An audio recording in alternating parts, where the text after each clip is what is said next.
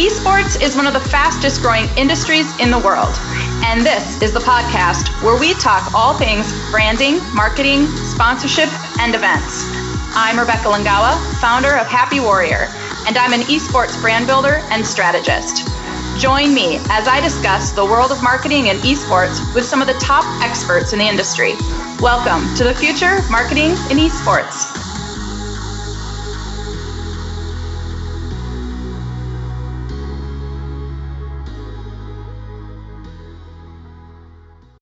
Hey, everybody, and welcome to the future of marketing esports. I am pretty excited to bring on my guest today. Recently, I was able to talk with Adam Booth over at Prize Picks in the UK. And to go in the trend of talking to people internationally, I welcome Phid McAwesome, who's the business development manager at GGWP Academy in Australia, coming from New Zealand. And welcome so much, Phid. Thanks for coming hey. on.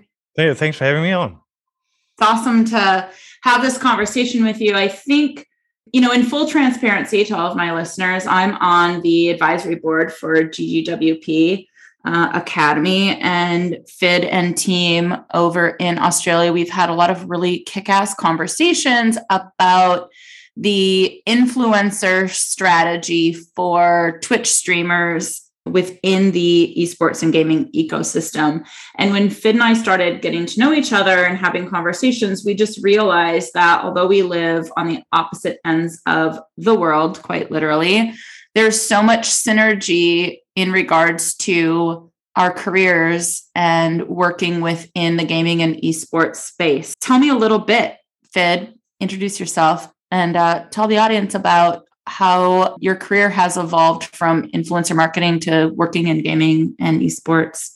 Yeah, I've been working in marketing in general for a very long time. So I I'd say my first foray into working in marketing was actually way back in the days um, when I was a store manager at a supermarket. Um, we were the first supermarket to like start a Twitter account and a Facebook page and started doing advertising via social media. Like back then, all of our marketing was, you know, brochures getting sent out to mailboxes and uh, ads in your local newspaper and things like that. So we were one of the first to really get involved in that. And um, then basically everything after I left that role has been a marketing role in the internet space. So my wife and I started a company, uh, an e-commerce company, which uh, selling uh, electronics and stuff like that. And the way that we grew that was 100% through Facebook and Twitter, um, and all just different marketing campaigns and strategies. And then I went on to work in the education space, doing education, doing uh, sorry, um, marketing. Uh, I was a social media strategist and advisor for uh, the marketing department there. And then my way of getting into uh, the gaming side of things was actually via journalism. So I was a tech journalist at the same time while I was doing all this and uh, getting further and further into the gaming side of journalism, mainly because I'm a passionate gamer myself. I've been playing video games. Literally, my first ever gaming console was the Sega Master System, and I've been playing video games ever since then. So the moment tech started to cross over more into the gaming space, the closer I got with that. And then I started doing some really cool things like working with Xbox New Zealand on uh, marketing campaigns, worked with PlayStation on some marketing campaigns, worked closely with the likes of Bethesda and that. And then as things sort of progressed, it was I ended up just by chance at an event. I actually was flown over to Australia for a, a launch event for Lenovo computers. Um, shit, this would have been about six years ago now. And just by chance, I was talking to somebody and they were like, hey, we're actually getting ready to launch um, uh, a gaming laptop, the first gaming laptop that Lenovo had ever released. Uh, we need someone who knows something about marketing and gaming and influencers and the whole marketing space. And because I'd been living in that world for so long, they offered me a role to move over to Australia. And so my first project was literally um, launching Lenovo Gaming. Were you Uh, work- Lenovo? Were you like part of Lenovo's team internally, or did you do No, that? so I was I was working at an agency at the time. There was an agency that hired me. It was Lenovo's uh, agency based here in Sydney. Uh, actually worked uh, very closely with a guy that you're actually good friends with as well, uh, Jeff Palumbo. yeah, love. So uh, worked with Jeff on uh, the launch strategy for it over here in Australia and New Zealand, and uh, to the point where Jeff and his team actually emulated what we were doing here in Australia because we rolled out an amazing influencer strategy that I think at one point we had 19 influencers just in Australia and New Zealand. And all the uh, marketing was done purely through influencer marketing. It, there was a bit of paid support, but the word of mouth of uh, the product ended up taking Lenovo from being basically 0% of the market here. And I think my last check when we were still um, running that program was, I think it was 17% of the PC market was Lenovo computers at the time. Wow. Um, and so, and like I said, that was in like a two year period. Zero to a massive percentage, but at the same time, because it's agency world, right? So you're never working on one project. yep, Uh, yep. We also launched Intel uh, Gaming as well over here, and that was super successful. And uh, you know, working at the likes of PAX, getting influencers to create influencer content. We did some really cool stuff with some international influencers as well. Like we worked with the guys at Rooster Teeth and stuff like that. And basically, off the back of those both those successful launches, uh, I founded a Australia's first gaming influencer marketing uh, agency and ran that for four years. It's still running to this day. Um, it's been a super successful company. We've worked with a heap of publishers, EA, Bethesda, uh, Ubisoft, and all those sort of guys. And yeah, I've been working in the influencer space and gaming for a long time, and and esports as well. And then, yeah, as you said, start of this year, I uh, got a phone call from Jax at GGWP. She was telling me some of her awesome plans and asked me if I was interested in coming on and helping them roll out the second part of their company or the next era of their company. And uh, so, basically, I was super excited by what they were doing and what their vision was uh, enough so that I literally I walked away from the company I founded to come over to GGWP because I do think uh, what GGWP is doing and uh, what we've pulled off in the last few months as well has just been phenomenal. It's uh, and the vision going forward is amazing as well. Like it's seriously I watch this space uh, with this company. It's we've got so many cool things coming. I love it. I will tell you that there's a few different things that I would like to talk about that we can just splice up. Number one, Yeah. Jeff Palumbo and his team at Lenovo. Fucking love them. Number two, which actually ties into Jeff and his team, which is purpose. And then agency and marketing, like I don't know how I don't know how we break all this up because we both came from the agency perspective and we are informing an esports and gaming strategy based on what we learned within the agency world.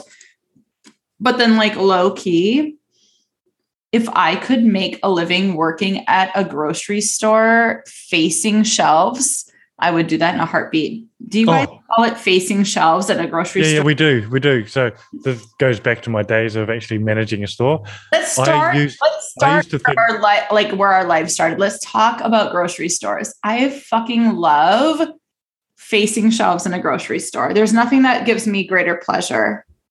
Right. And there's nothing that annoys me more. And I haven't been in a supermarket, like uh, working at a supermarket for years. I'm talking like 20 years possibly. Yeah, same. At least 20 years for me. Yeah. And still, if I walk into a supermarket, especially at the end of the day, when you know that people have, you know, it's been quiet and there's still staff walking around, if the shelves are not well faced, I'm like, well, what are you guys doing?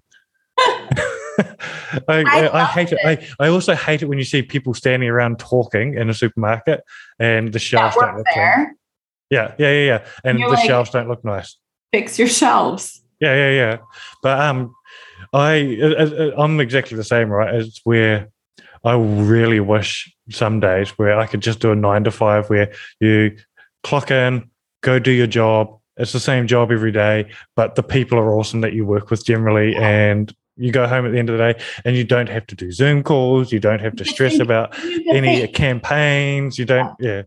I what I liked about well, what I liked about working at a grocery store, which was in my high school years, was that um, I would look at a pallet of boxes that all needed to be stocked on shelves and faced, which yeah. for listeners who don't know what facing is, it's just taking the the pulling the oldest products forward to the front of the shelf in a uniformed way and taking the newest products out of the box and pushing them all the way to the back and stacking them in a very uniform way. Yeah. And there's just something about my personality that really enjoyed taking an entire forklift of boxes on a pallet and bringing them into the store and by the time I went home in the morning or in the middle of the night, because I worked kind of late nights, they don't like, they don't want yeah. you to do all that while people are trying to shop. So it was usually a later night shift while I was in high school and just feeling a sense of immediate progress. And I will yeah. tell you, in my professional career, which has a lot to do with marketing and sales, whether it's sports or esports marketing, the it takes sometimes four to six months to see the fruit of your labor. Hundred so percent, and even and even then, sometimes you can't even. And sometimes you, you're the only one who pats yourself on the back with yeah this this business right is because yeah. uh, essentially more often than not what we do is for another company so that company gets all the credit the pat on the back and stuff like that and you sit in the background and go i did a good good job but when you do a good job at the supermarket someone else walks through and goes this shop looks amazing. You did a oh, great job. When you don't drop like an entire jar of mayonnaise on the floor, yeah, like a golden day. Like do you, you know, do you know the other thing? This is completely unrelated to esports or gaming, but I still to this day think people that work at supermarkets are some of the most underpaid and overworked and but hardest workers I've ever known. Yeah. I actually really, really loved working at the supermarket and like pre social media days yeah. My brother, who's almost eight years older than me, he worked also at the supermarket in the produce section, which for some reason, like all the cool guys worked in produce. I don't know what That's it was. the same for our, our, our supermarket as well. Yeah, all the popular boys in yeah. high school worked in the produce department. And they're always the guys that eject as well, because they're the ones yeah. who have to lift crates. And... Oh, cool. So late at night, they would make these mock commercials and I remember like, and they would put them on VHS tapes. Like this totally ages me to the like mid 90s. Yeah. They would record them on like VHS, like the whole like hold it reels for their um for class, like for school. And they would do these projects and they would make, I remember this one was a Nestle Crunch mock commercial where they stacked up this entire tower of like Charmin toilet paper and then somebody was hiding behind it and then somebody like bit into a Nestle Crunch bar. And as soon as they bit into it, the whole toilet paper thing fell over, like the crunch of the Nestle Crunch was powerful. And I thought it was so cool. Like it actually made me want to like work in advertising. Yeah. I remember that moment. And I was probably in sixth grade at the time that my brother and his friends made this project for their senior project in high school. But then that brought me into really having a passion for like being entry level at an at an advertising agency and starting to work in agency marketing and sports marketing which for some by the grace of god i was able to work at a creative agency and the accounts that were assigned to me were more sports and entertainment related. Yeah. So I, I took the long way around to getting into the agency life right? Um, like I said, like I, I think I would have been in my early twenties when I started working at the supermarket. I had kids very young. My wife and I got married when she was nineteen. I was twenty. And so when I left uni, I went straight into working in factories and then uh, ended up at a supermarket and ended up store managing that supermarket. So literally, like all that time where normally someone would be building up to a career in marketing and advertising, I was doing laboring and stuff like that. And it took me a very long time to get to where I am because I came the long way around. But I don't have any regrets for the way I did did it because I feel like I came into this world with a different background and a different point of view than a lot of people. Yeah, it was your time. I, I, I didn't, but I didn't. I didn't grow up. I didn't grow up in uh, advertising and marketing, so I didn't have the rules put on me. So mm-hmm. I think people that come through university and stuff, training to work in advertising and marketing, they uh, they always tend to be a lot more stringent about this is how you do things and this is why you do things. Whereas I think coming from a different, completely different background, you come in and you've got fresh ideas and you break the rules because you don't know the rules. Yeah, yeah, yeah. I'm really open. I'm really open with my personal brand and my podcast of making sure people understand that although I have a podcast that's about about marketing, I don't have a marketing degree. I only went to school at the University of Minnesota for about a year, taking general classes. And I've taken like I take classes, you know, for fun. Like I take things, I um, educate myself. I'm a lover of learning, but I didn't take a traditional pathway. And if I had stayed in school for four years, there weren't social media management and event production. They, there weren't classes. They don't didn't exist because innovation evolves quicker than the scholastic ability to create programmatic courses mm. for students. So yeah, I've always is, written well, like Rebecca is our generation. Um, we wrote the know, digital wave, like we wrote it. Yeah, yeah. Like and we when Facebook it. and Twitter came out, like it was the next MySpace. We didn't know if it was going to last. No, I, I, so, I honestly remember working at this digital agency, Space 150, and Todd Bartz, who was a designer, was telling us about Facebook, and we were all like all in on MySpace, and we are like, we don't really know what you're talking about. Like, I remember that moment. Yeah. That was really early 2000s. Like, we don't know what this Facebook thing is, but we've like have our top song and our like favorite friends. Like we don't, I don't need your thing that you're talking about. Exactly. Yeah. Like the cusp of the entry of new emerging technology. And I actually made a Facebook post today about my daughter who she's 21 and she was, um, she had a lot of followers on Musical.ly. Yeah. And then Musical.ly got acquired by Facebook. So, she, or not Facebook, uh, TikTok. And so she yep. was invited into the TikTok Creator Fund. And uh, so now, because she's been a part of the TikTok Creator Fund from day one, anytime she makes a post, there's a likelihood, it's not always, that it can take off. And so, like today, she made a post and was like a skateboarding video from the skate park. And within two hours, she already had half a million views on this one little like post that she had a clever song and a fun little edit yeah. And it just kind of blew up. And some of her videos get over 6 million views, and some only get like 300. Like you just don't really know. But if she would have gone to, you know, traditional uni and started try to study a specific thing and not paid any attention to her social, where she already had a little bit of traction since middle school and high school, like would her views be this high? Like I'm very non-traditional. I I just am like lean into your passion and do what makes you feel alive. And that kind of brings me to this Lenovo discussion of how you did amazing things at an agency with Lenovo and and Jeff and his team. They're very focused. Jeff is very focused on purpose. And I would love for you to share with me like your purpose? Like what drives you in this space? What what keeps you kind of always on? Okay i just my my whole thing is i just want to do cool shit right? Yes yes so i was saying epic shit. Like i want to do epic shit. Yeah yeah right? And yeah. so i some of my biggest contracts i've ever had with uh, clients have been some of the most boring um, campaigns, right? And I, I call them sort of cut and paste campaigns where you've done this campaign a million times. It's let's get 10 big name Twitch streamers supported by 30 mid tier Twitch streamers to play this game on launch day. Right. And it's just like, yeah, we can do that. Boring.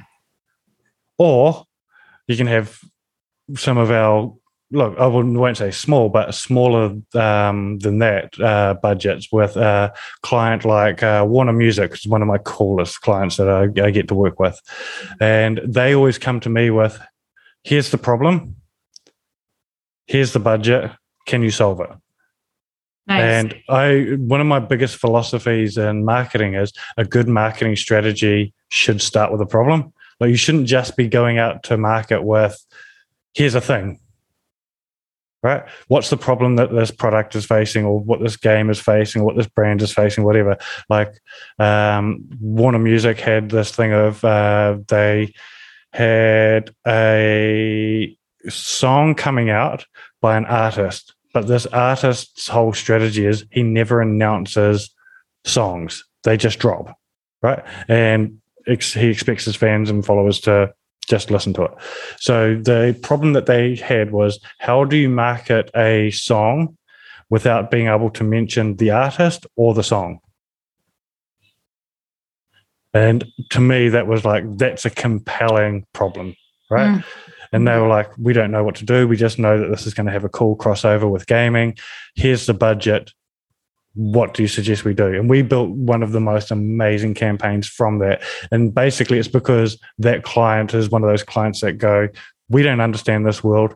Go and do it for us, which gives me free reign to do epic shit. No, complete autonomy, which don't like, don't we all like beg for autonomy and trust? Oh, exactly. Like, I mean, yes, they have to sign things off, but mm-hmm. if you can come to them with amazing creative, they will you, they won't just let you run, they will run beside you, helping you enable the epic shit that you want to do.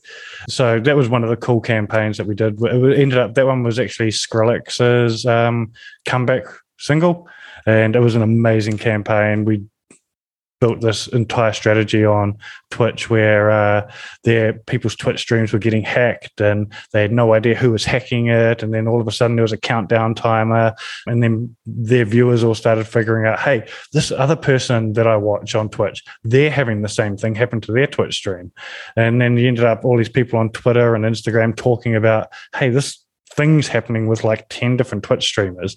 So the conversation started and then the countdown timer started and people online figured out that something was going to be happening on Twitch at this particular time that it counted down to. And all it was the debut of the single. But the payoff was good because we made sure we got artists, uh, got Twitch streamers who already had a crossover with EDM music and were already fans of that and stuff like that. But the cool thing about that campaign was the label or the client trusted us, but so did the Twitch streamers. We've got an amazing relationship with Twitch streamers, and they trusted us because they didn't know who, what they were. They didn't know who the artist was. They didn't know what the song was. So they had, they put full trust in us that the payoff for this campaign that they were working was going to be good. Because you bring a certain level of credibility, yeah. and then the reaction is authentic yeah, exactly right. So when they played the single, like we dropped the we linked them the payoff, basically the video that they were going to have to play, like five minutes before they played it. So they had no idea what they were about to watch. Wow. Yeah, it's uh, it's actually awesome. I, I should link you. The, I, yeah. I should link you the article on it. I need to. I would love to see that. So, yeah. so GGWP. I I would say most of my listeners know what that stands for, but not everybody. Will you educate us about what GGWP stands for and why it's like relevant to the gaming culture? Yeah, so GGWP stands for good game, well played, right? At the end of a game, it's just a common thing that you type into uh, chat group chat or whatever with GGWP, you know, good game, well played. It's it's just a common courtesy sort of thing. It's either that or it gets shortened down to just GG. But the reason it was chosen as the name for this company is when Jax Garrett first founded the company, she the whole thing was trying to build a better gaming community. So when she was when we're training up uh, content creators to become uh, better content creators and um, uh, being able to uh, create better content and become more professional. One of the whole uh, ethos behind what we do is we're not just educating them on how to be a streamer, we're educating them on how to be a better streamer mm-hmm. as well. So it's everything from just being a better person on stream and helping uplift the community uh, to being great content creators, making sure that the content that is going out is you know, first first in class. It's actually a, a, phrase I use all the time. Is that we create first in class content creators. But the other part of it, which is I would argue for anyone who's worked on the marketing side of things, will tell you that this is super important. Is we create content creators that don't just uh, create amazing content that's engaging with uh, audiences, that's beautiful to watch, that people love watching and engaging with. But we also train these guys to work to a brief, to create content that works really well with branded advertising and marketing. That these guys know how to report data back. They know how important it is to report data back after they've uh, done a campaign with a brand. So we're teaching them how to work with brands as well as how to cater to an audience. Yeah. How, I mean, basically, you're teaching them how do you tie who they are, their entity, their personal brand, and their well channel to to, mon- to to anchor back to monetization. Yeah, well, we're taking these guys from being gamers to being self-sustaining businesses, and and women. When I say guys, I mean in, in a general term. I apologize, but no, is, I just want to make sure, like, yeah, it's everybody. These people to yeah they're, they're creating businesses. They're yes. converting from being a gamer to uh, all encompassing business because these guys, are, these people, uh, content creators are more than just a streamer, right? They're their own PR people. They're their own branding team. They're their own editor. Um, they uh, their own marketing agency. They're their own production team. They do everything themselves. So they are a one man business when they first start. You know, eventually you get to a point where you can hire your editors and your graphic designers and stuff like that. But they're a one person company. Yeah. And I think, you know, to draw a parallel, athletes in in the mid 2010s were dealing with this with their social media, right? Mm. Where no one's going to pay you to curate your social media until you curate your social media, right? Like, yeah, exactly. You have to lean in, you need to build it, you need to build your platform. People want to hear what you have to say. And honestly, once athletes, especially some of the top athletes, started being consistent and intentional and deliberate with the content mm-hmm. they were pushing out on their social media, then it became monetizable apart from getting a residual check from the team that they worked for, which is mind blowing. Like exactly that. Right that was a, a complete turning point 2011 2012 to 14 was was literally a huge digital wave of traditional athletes and entertainers monetizing their personal likeness through so, hmm. social media and what we're seeing in in Twitch and other streaming platforms is if you're dedicated to build your brand and do it with consistency exactly and professionalism, you have the ability to then again be a personal brand that is monetizable. And there's a shift, there's a, a, a, a, a shift in that tipping point of when you can hire a team to do that for you, but there's a runway. There's a long time before it gets to it. Really hard, hi buddy, to do that. It's a little puppy trying to get attention. Like Jedediah. So I think like that's definitely where we are this moment of time. And everything happens in patterns. I, I talk about it a lot, like because I'm old. So like I remember when you had to convince people that they need a website and then convince people of the power of social. And now I'm having conversations with traditional media in radio and television that it's not about how you refeed what you're doing into Twitch, but how do you how do you how create do you, a separate experience there? Yes. Like yeah. how do it it's like a, a dualistic approach. So hmm. make it transparent. If you're doing a radio show at the same time you're recording audio, are you also feeding video live to Twitch on a Twitch channel? And then you can splice that out to VODs or wherever, wherever else you want to feed it. But you can't expect for Twitch to meld into your traditional linear approach. Exactly. They're the future. So, how are you going to change your methodologies in order to adapt to the future and not exactly. wait for the future to respect you know the legacy that you've built in yeah. traditional broadcast right and then there's a lot of lessons to be learned at the moment because it's things that it's an evolving space and i would actually say like at the moment it's not just uh the platforms that are evolving and the way companies are using it, but companies are needing to learn how to evolve how they work with their talent when it, when it is a company like a sporting company. And how they allow their talent to build their personal brands and do that separately from the company because it benefits both. Oh, should I mention the company by name? I won't.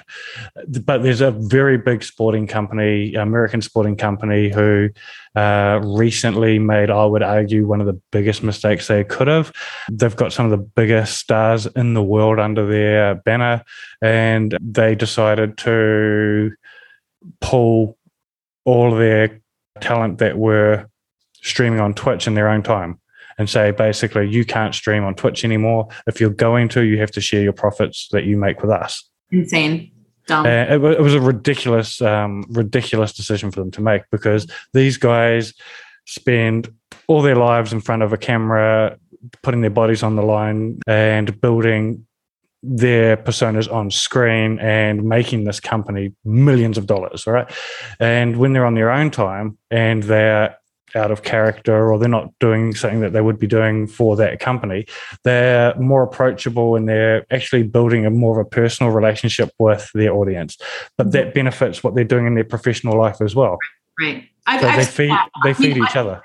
I've seen that in traditional sports. You know, when I worked in the NBA, I would see brands going directly to athletes. Like there was mm-hmm. this paradigm shift, right? Where they're going directly to athletes. And and the team, if the team got wind of it, they wanted to squash it right away. They were like, no, no, no, no, no. You have that brand come to us and we'll do a team deal and then we'll leverage you. And the players were like, well, they don't necessarily, they're not ready to work direct, like do a big team deal. They want yeah, yeah.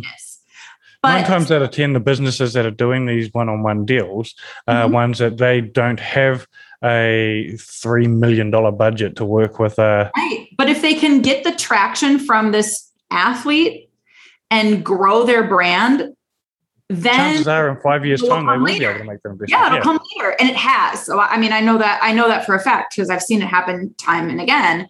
Yeah, and it's like I think what I really find interesting about the esports ecosystem as a whole, so gaming, hmm. content creators, pro athletes, like holistically, is it's less sports marketing and more entertainment slash digital marketing strategy.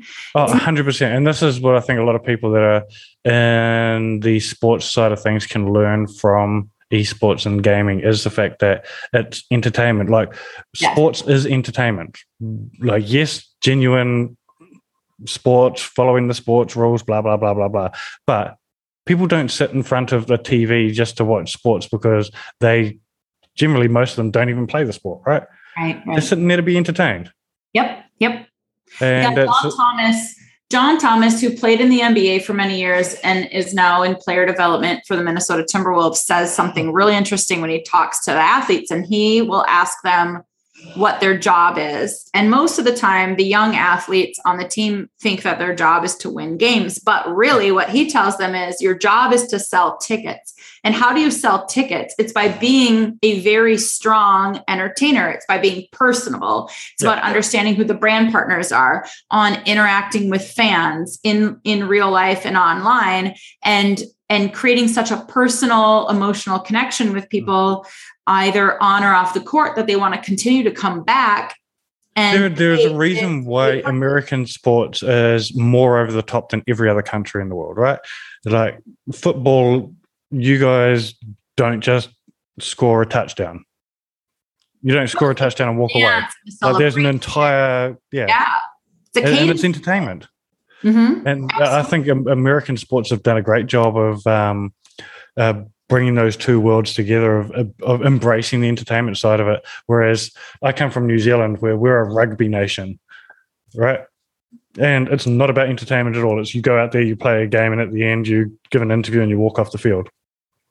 Uh, but the people that stand out that are the ones that get the big brand deals. They uh, are out there endorsing things. Are the ones that stand out because they have created a personality on on the field. Anytime they're in front of a microphone or in front of a camera, and they're more entertaining. I mean, um, the first ever rugby player to get his own video game was a dude named Jonah Lomu, and uh, it was wasn't called Rugby 2000 or whatever back on the PlayStation. It was Jonah Lomu Rugby. And the reason why is because he built this huge persona around himself as basically, he was an All Black, right? And the All Blacks are known as being the greatest rugby team in the world. Okay. But he was more known than the All Blacks back then. Worldwide, it's, Jonah Lomu was like it's a machine. Rodman factor. Yeah. Yeah. Which is a little bit, I mean, over the top, but so the Australian, New Zealand, that market, what do they call that? Is that like an oceanic market? What do you guys call uh, it? And okay, in esports, it's known as oceanic because mm-hmm. it sort of encompasses Australia, New Zealand, and the Pacific Islands, and uh, some of the uh, South Asian uh, countries as well. Uh, and marketing, though, we come under two banners. So there's ANZ, which is mm-hmm. just Australia, New Zealand, and then you've got APAC, depends. Different countries have a, have it categorized differently. So if it's APAC, it's usually Japan, Korea, Taiwan, Southeast Asia, Australia, and New Zealand. So like Australia, New Zealand market, where you're primarily really leaning in heavily. What do you see key differentiators between that market that you're living and breathing every day and what's happening in the US market right now for Twitch streamers? Okay, so the big thing that we have in locally here, different than say America, is Americans stream for an American market. Right? They get on, they don't really acknowledge the fact that there's viewers anywhere else. Same with the UK. UK people generally stream for a UK market. Because of our time zone difference, we can actually stream uh, at a time, or our content creators can stream at a time where it crosses over between Australia, New Zealand, America, and the UK. So let, us say someone goes live now, which is quarter past 2 p.m. They're just about to get the late night market in the US. And if they keep going streaming for another couple of hours, they're going to get the UK market who comes on. So we find people able to have our, our guys are able to build a way more global audience, uh, which has its pros and cons, right? So if you get someone who's focusing on having more of a US UK audience because generally those are bigger audiences. There's someone that you we wouldn't use for a smaller company if we're building a marketing campaign because their audience isn't here in Australia. So if it's a strictly Australian brand, right, we can't utilize that person, even though they may have the biggest numbers. Mm-hmm. Those numbers aren't necessarily going to be here in Australia. Whereas you get uh, some other people that, and it's yeah, and then you get some content creators who focus entirely in this region, and uh, those were the ones that we sort of look at. The other big difference here is someone who would be at a partner status here in Australia would probably not be a partner status in America, and it's yeah. just because it's a big fish, smaller pond here. Mm-hmm. Mm-hmm. Uh, whereas you know someone can get partnered here with five thousand followers what are you seeing from brands holistically that like what are brands benefiting when they're working with your influencers at GGWP, whether they're in your market or here in the US? Well, this is the interesting thing about us, right? So we we are a global company. We're doing stuff in the US, Asia, UK. We're currently doing a really big campaign in the UK at the moment. Um, but the most interesting thing about us as a company is uh, for our marketing side, which is the GGWP marketplace. Um, we build campaigns for some of these big brands who, instead of going for which you get two sort of things usually, these big brands will they're normally looking for big names. And our strategy is we also look after our up and comers as well. But we've got a full strategy that actually proves that these guys are worth having on board because what you end up with is a long tail of um, marketing. So what we will generally build is a campaign that will have uh, big name headliners. So we'll reach out to, and we've got relationships with some of the biggest content creation houses um, in the country, not just in the country, uh, in the world. So we'll grab like one or two headliners, big household name content creators, and we'll have those guys sort of kickstart or kick off a campaign. And they'll generally work on this campaign for about a week. But what we'll then do is we'll have our mid tier guys, which are all the guys that have come through on the GGWP platform. They've signed up, they've done the courses, they've connected all of their um, social media and their streaming platforms through to our system. And they've actually applied to be a part of this campaign through our marketplace. Um, these guys will sign up and they'll be getting paid to be a part of this campaign as well. So they're not doing it for free, but they their part of the campaign will generally be longer.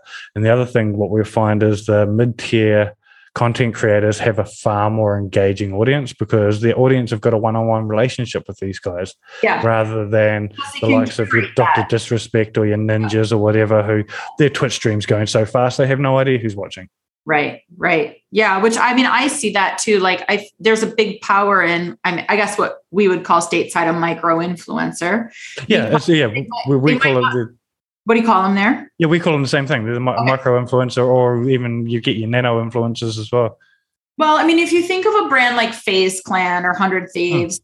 there's probably a lot of people that are following it because there's such a massive brand recognition. But exactly. how often are they going to engage with that brand versus somebody who feels like they have a personal connection with a specific streamer, a content creator that is engaging with them in real time, which hmm. is, I think, the most powerful thing about engaging with talent on Twitch and other platforms in the esports ecosystem, like Discord and even Reddit, right? The activity there.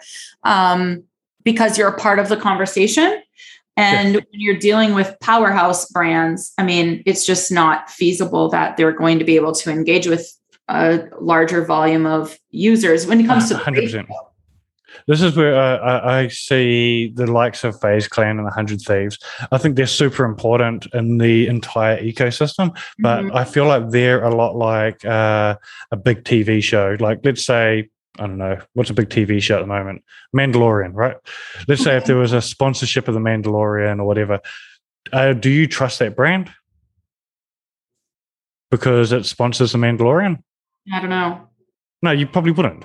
Because yeah, two big yeah. brands coming together, right? I mean, I would skip that ad. I mean, to be honest, if I'm watching The Mandalorian, I'm going to skip that ad because I'm not personally invested in what I'm watching with The Mandalorian. But if I know that I've been following an up and coming streamer or or or even in, in a traditional sports sense, like following a rookie on a ball team and feeling yeah. really really connected to them and they you know comment on your posts or follow you back on social like yeah.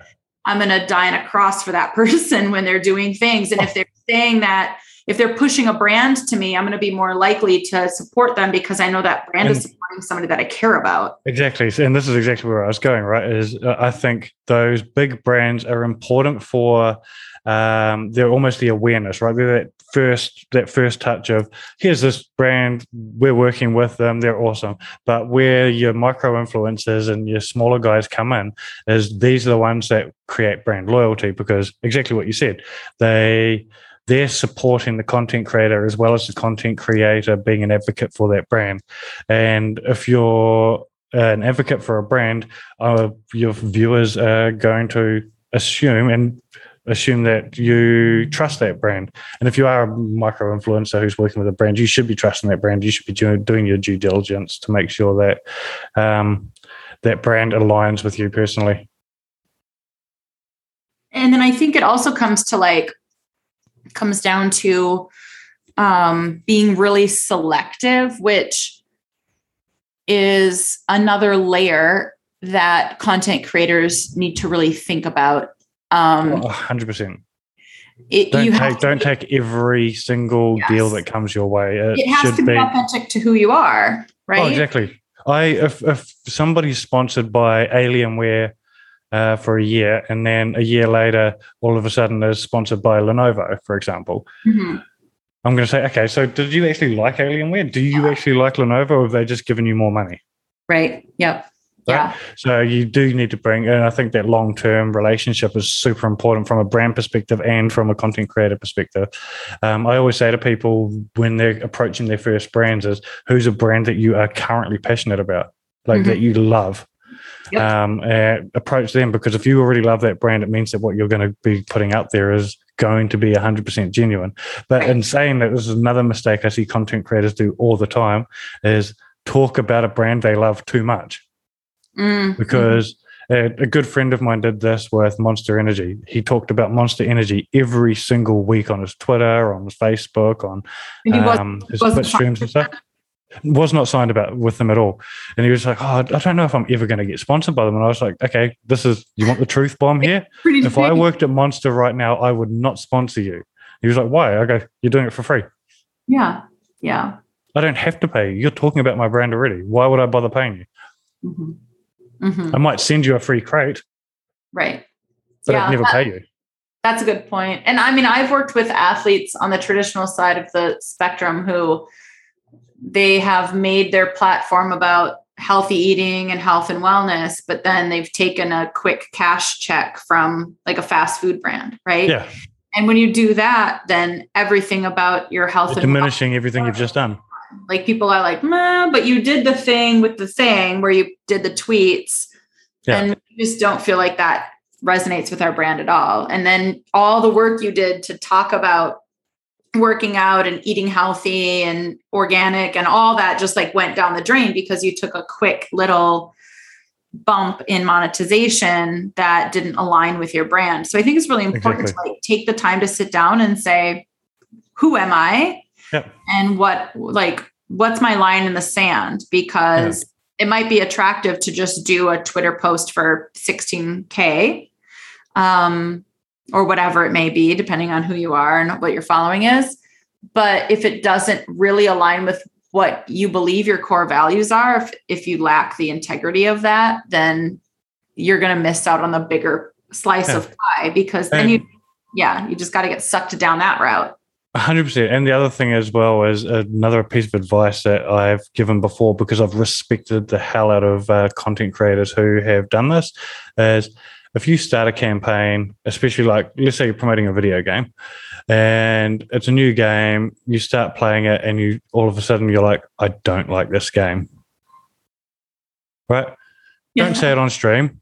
Don't go and send a tweet out saying, God, this game's terrible. But this is where you just quietly go to the people that have hired you to promote it and just say, Hey, I'm not enjoying this game.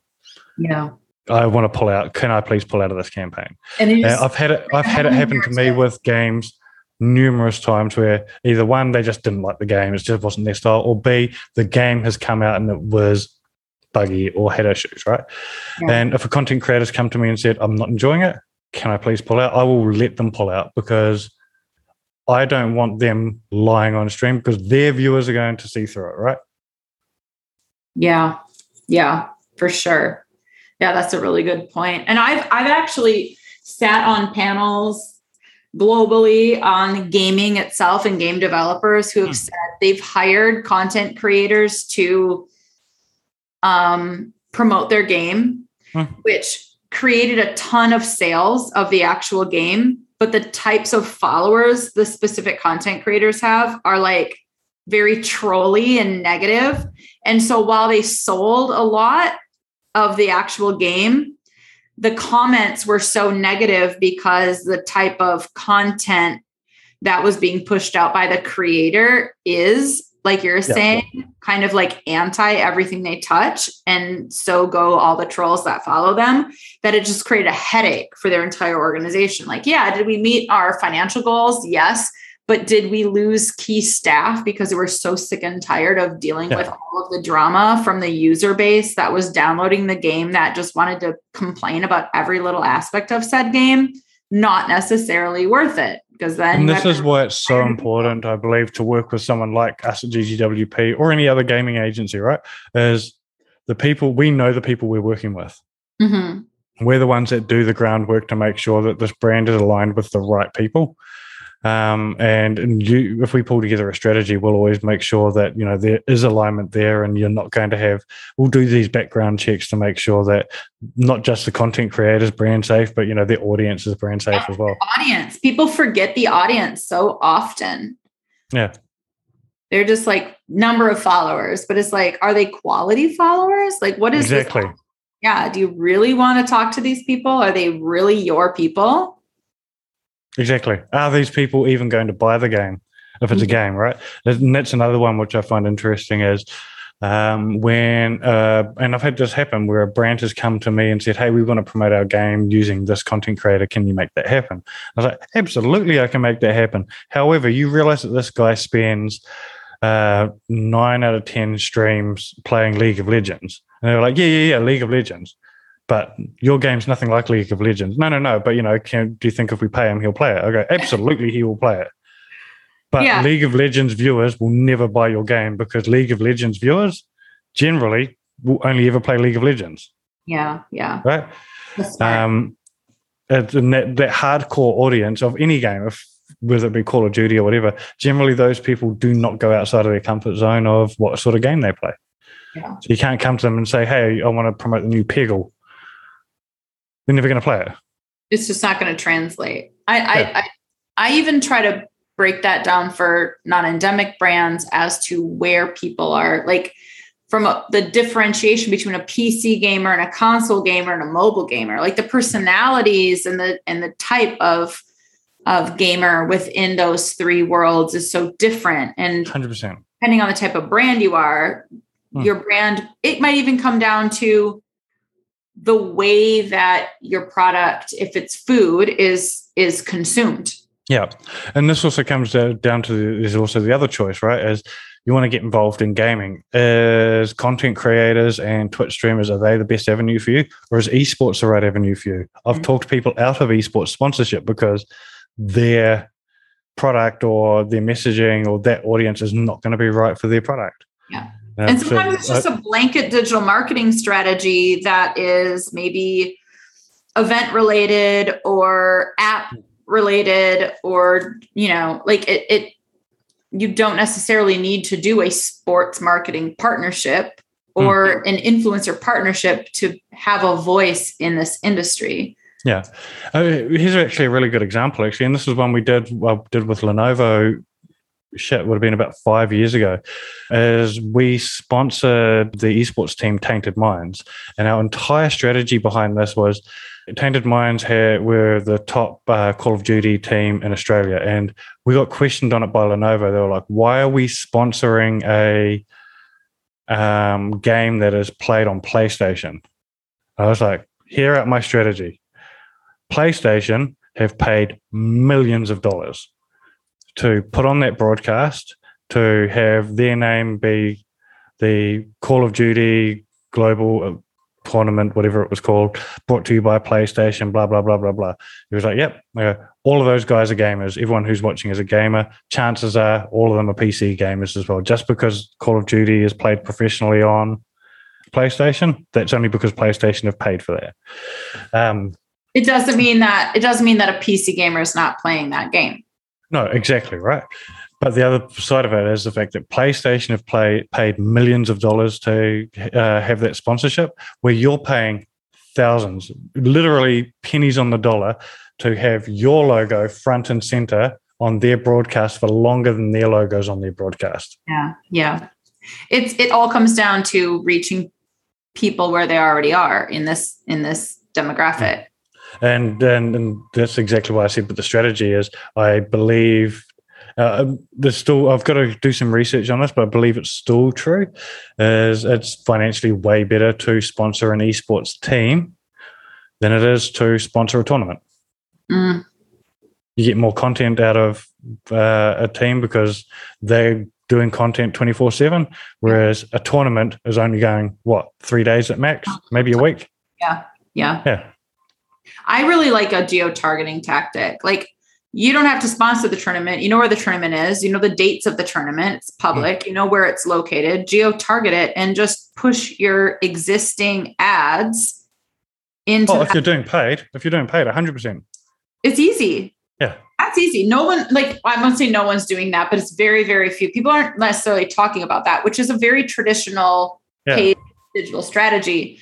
But people are like, oh, we don't have a specific ad talking to this, whatever. But I was like, just show up in their feed, dude. Just show up in that feed. Like that's 100%. that matters too. Yeah, and that's where the, why the importance of having an all-encompassing strategy is, right? So it's not just about influencers; it's no, it's influencers that uh, complements your paid strategy. If you can cross those over and have your influencers involved in your paid strategy, well, beautiful. I love it when we get yeah. uh, a, a, nice synergic uh, crossover as well. And then when you do events, these people are more recognizable when they're in your booth. It's mm-hmm. it's all of it like feeds into each other, and you get loyalty.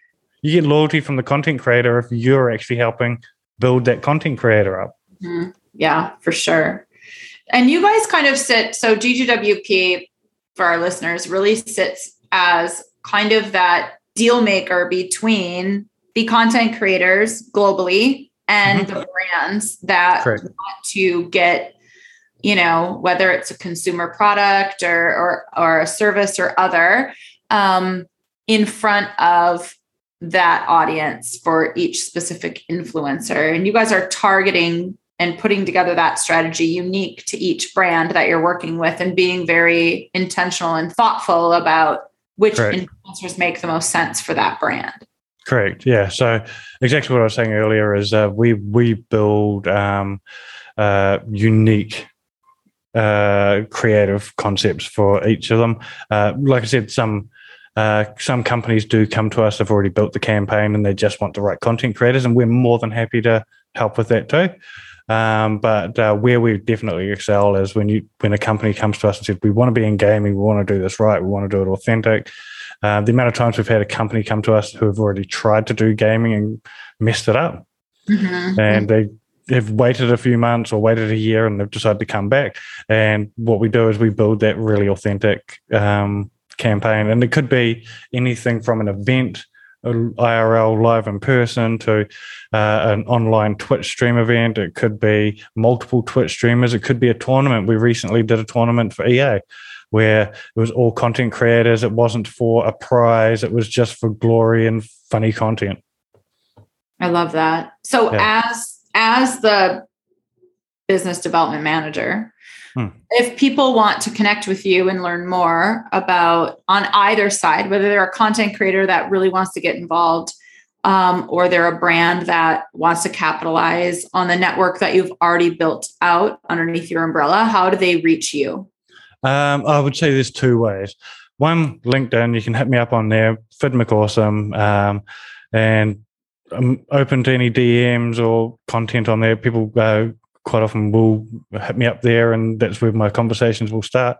Uh, and the other one is Twitter. Um, my Twitter is a free for all, though, so you're going to have to wade through everything from me talking business to me talking about the latest pair of shoes I've bought or my opinion on the latest Marvel movie. So if you want to have a banter about all that stuff as well, more than welcome. But awesome. yeah, hit, hit, me up on both. That's both of them are, are free for all, and I'm a prolific online uh, social media user. So chances are, if you hit me up, I will get back to you within half an hour. I love that. And and your your team's website. Yeah, so you can hit up GGWP on all social media is at GGWP Academy. Uh, and then you've got uh, the website, which is ggwpacademy.com. Uh, and if you want to sign up for the app, uh, you can link just from the website. But yeah, app.ggwpacademy.com. Amazing. And I love your logo. Oh, it's an amazing logo, isn't it? Yeah, it's really, really cool. It's very dimensional. Yeah. It doesn't have a controller on it. Just awesome. Like- it's got to be the actually my my company that I founded was based on a controller logo. So I don't mind controller logos. I just feel like they're kind of like overtaking a lot of the space right now. Yeah, it's like the easy default. Yeah, I get it. Yeah, there. I'm there. Well, thanks, Phid. No, not a problem. Enjoy your. It's um for our listeners. It's about an hour past my bedtime uh, stateside in Minneapolis. And for Phid, you're probably getting towards what second lunch, early first dinner. My first lunch had turned up about half an hour into our interview, so um, I'm going to be going over to going out and uh, eating my chicken katsu, which is probably half soggy now. Yeah, your soggy chicken. And have a great rest of your Tuesday. And I will catch up with you in the future. Awesome. Thanks for your time. Thanks, Phid. Thanks so much for coming on. Really appreciate you sharing so much great insight.